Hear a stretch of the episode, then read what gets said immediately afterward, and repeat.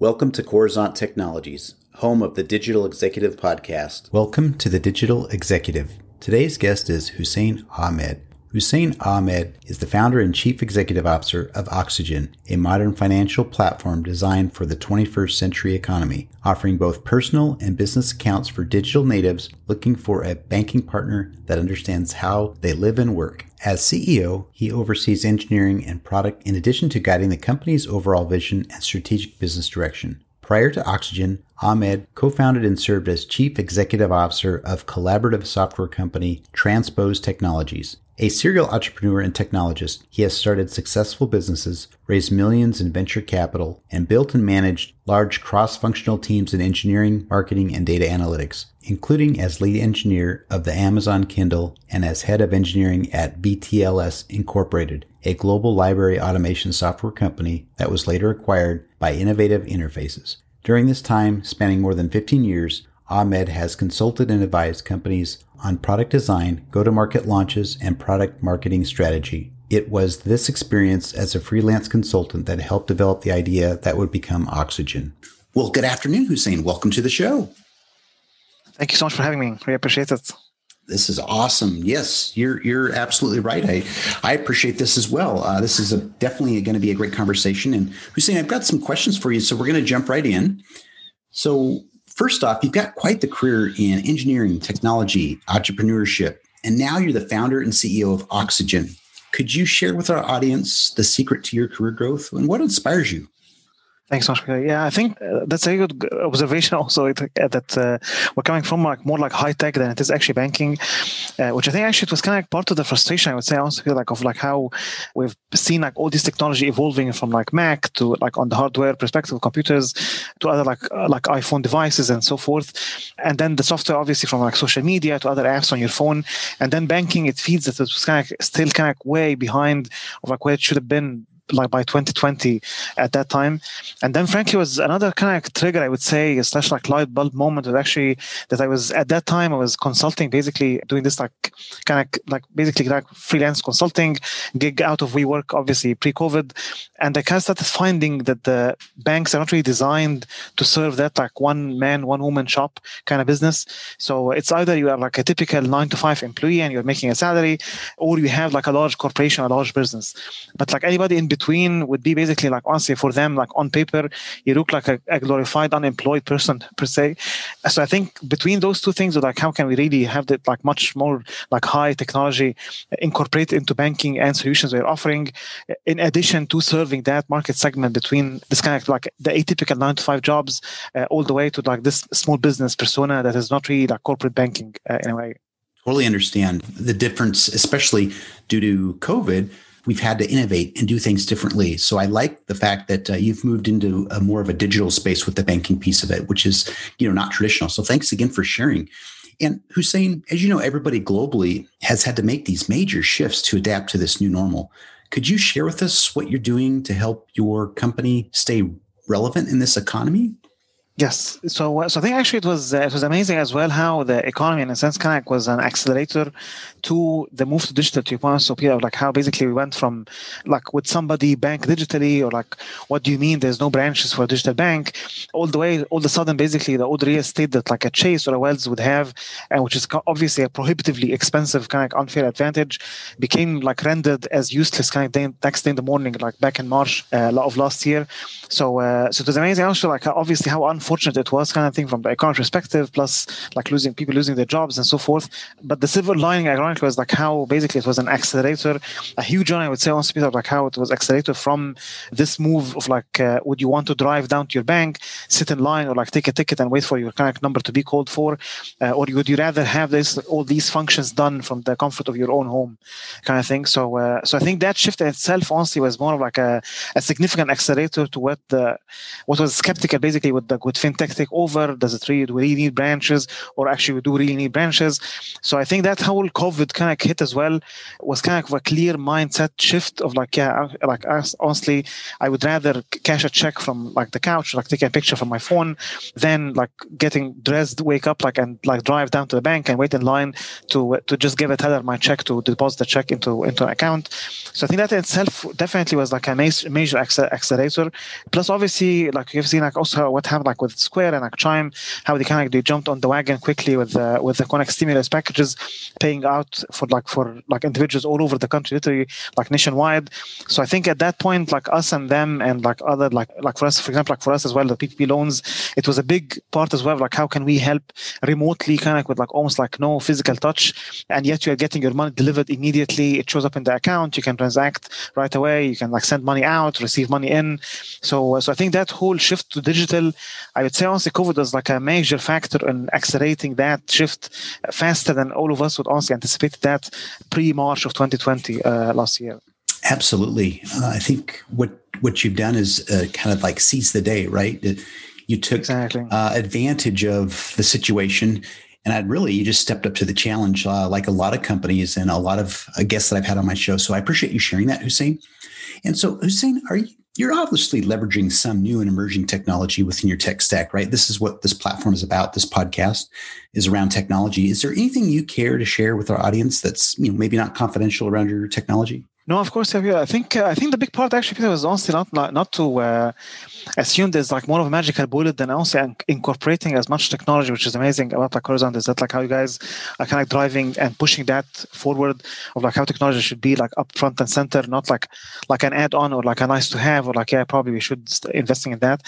So I think that in itself is also even back to your earlier question also about like my background as well is with that background plus like even like uh, like in my career as well like founded like two companies before Oxygen, uh, worked at Amazon for like a short stint up in Seattle.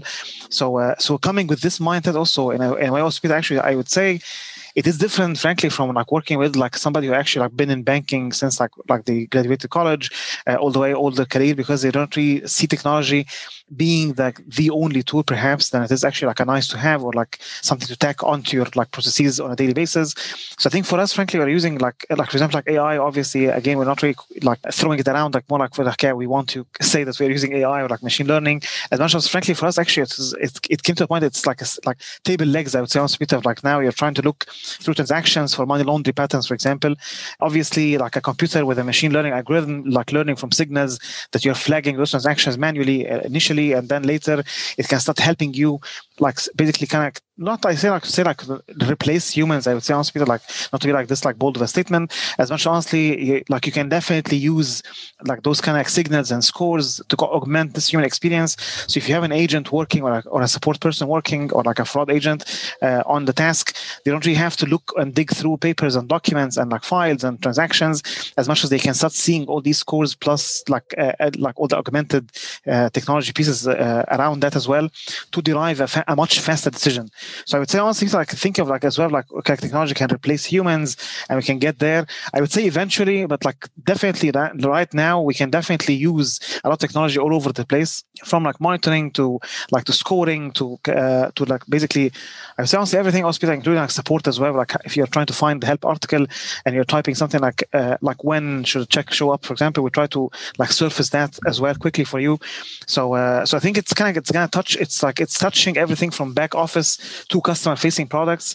And it shouldn't be also say, okay, if I can't get to this like fully automated system, is it worth the investment? I would say honestly, it is worth it because efficiency wise at that kind of scale, to be like how fast we are growing, plus hopefully even to grow faster, uh, would be that definitely like all these agents can definitely use the help of of those systems kind of augmenting this this kind of experience that they are doing on the back office of things, let alone obviously the customer facing products. How can you help them budget, plan, save, see things happening, expect by the way, actually, we've seen Netflix charge you at that date, so probably expect this charge to come in the next two days, uh, and so forth. So I think it's going to help both sides, also in Peter, like the, from the customer-facing side of the house to the back office kind of agent and support team, trying to support those customers on a daily basis.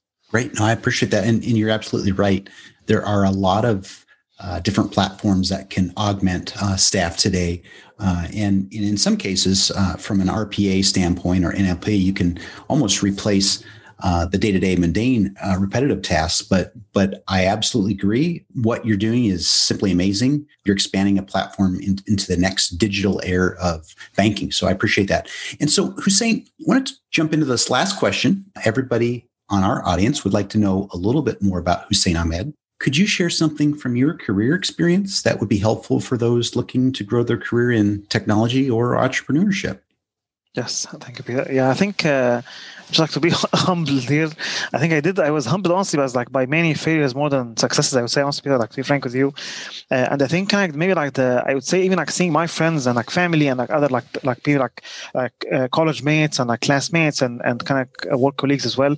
I think probably like the the biggest thing for for like for, for everybody, including myself as well, is the fear of failure of like, okay, what if it did not work out? I'm gonna lose my job, like lose my salary, uh, and I have those like payments coming up. So I think honestly, like frankly, people think entrepreneurship and like kind of going on your own ways like is risky or like taking risks. As I honestly, frankly, it's, I think actually it's like you're de-risking more than actually taking risks. Is for example, if you think that you're having this like mortgage payments now, or like a lease on a car, or like some like payments you have like to off like for like schools or something. I would honestly like, like for example, if you have like savings on the side to make sure that you are covered for let's say a six month kind of uh, like kind of an experiment slash kind of run slash trial I think it's worth it honestly. Okay, so let's basically de-risk that runway of like, let's, I'm to save some money on the side uh, to have this kind of adventure slash experiment for the next like six months and see if something leads out of it or not, uh, kind of thing. So I think that would be a big part of like, okay, okay, don't really have to like jump off a cliff and can I hope for the best kind of situation. As much as honestly, you can plan it accordingly, and it's totally doable in a sense. Uh, and not to be like also like definite and like tone definite way. As much as honestly, like people have engagements and like accountability for like their kids and schools and house and family. So so I think, but what I'm trying to say is honestly, like you can actually de-risk those kind of things. Is that like for example, if this person has a good track record, amazing experience, have good references, so I don't think you're gonna be really left out. Like if you lost if you lost your job, if you quit, for example, to try something out. And again, there is no need to quit if you actually don't really have a conviction that you you are onto something. So definitely not like I'm not advising to just quit and sit on the beach kind of thing, wondering about like what can you build next in a sense. As much honestly, if you pick certain problems, see ask around people like, would you want to do use this? Like, how much would you pay? If I would offer this like for X dollars, would you kind of would this be of interest? Uh, again, honestly, usually friends would be trying to be nice to you. It's like, yeah, that sounds great. So, uh, so try to find like an was like an asshole of a friend or like probably be like much more helpful than like a, a nice friend, I would say.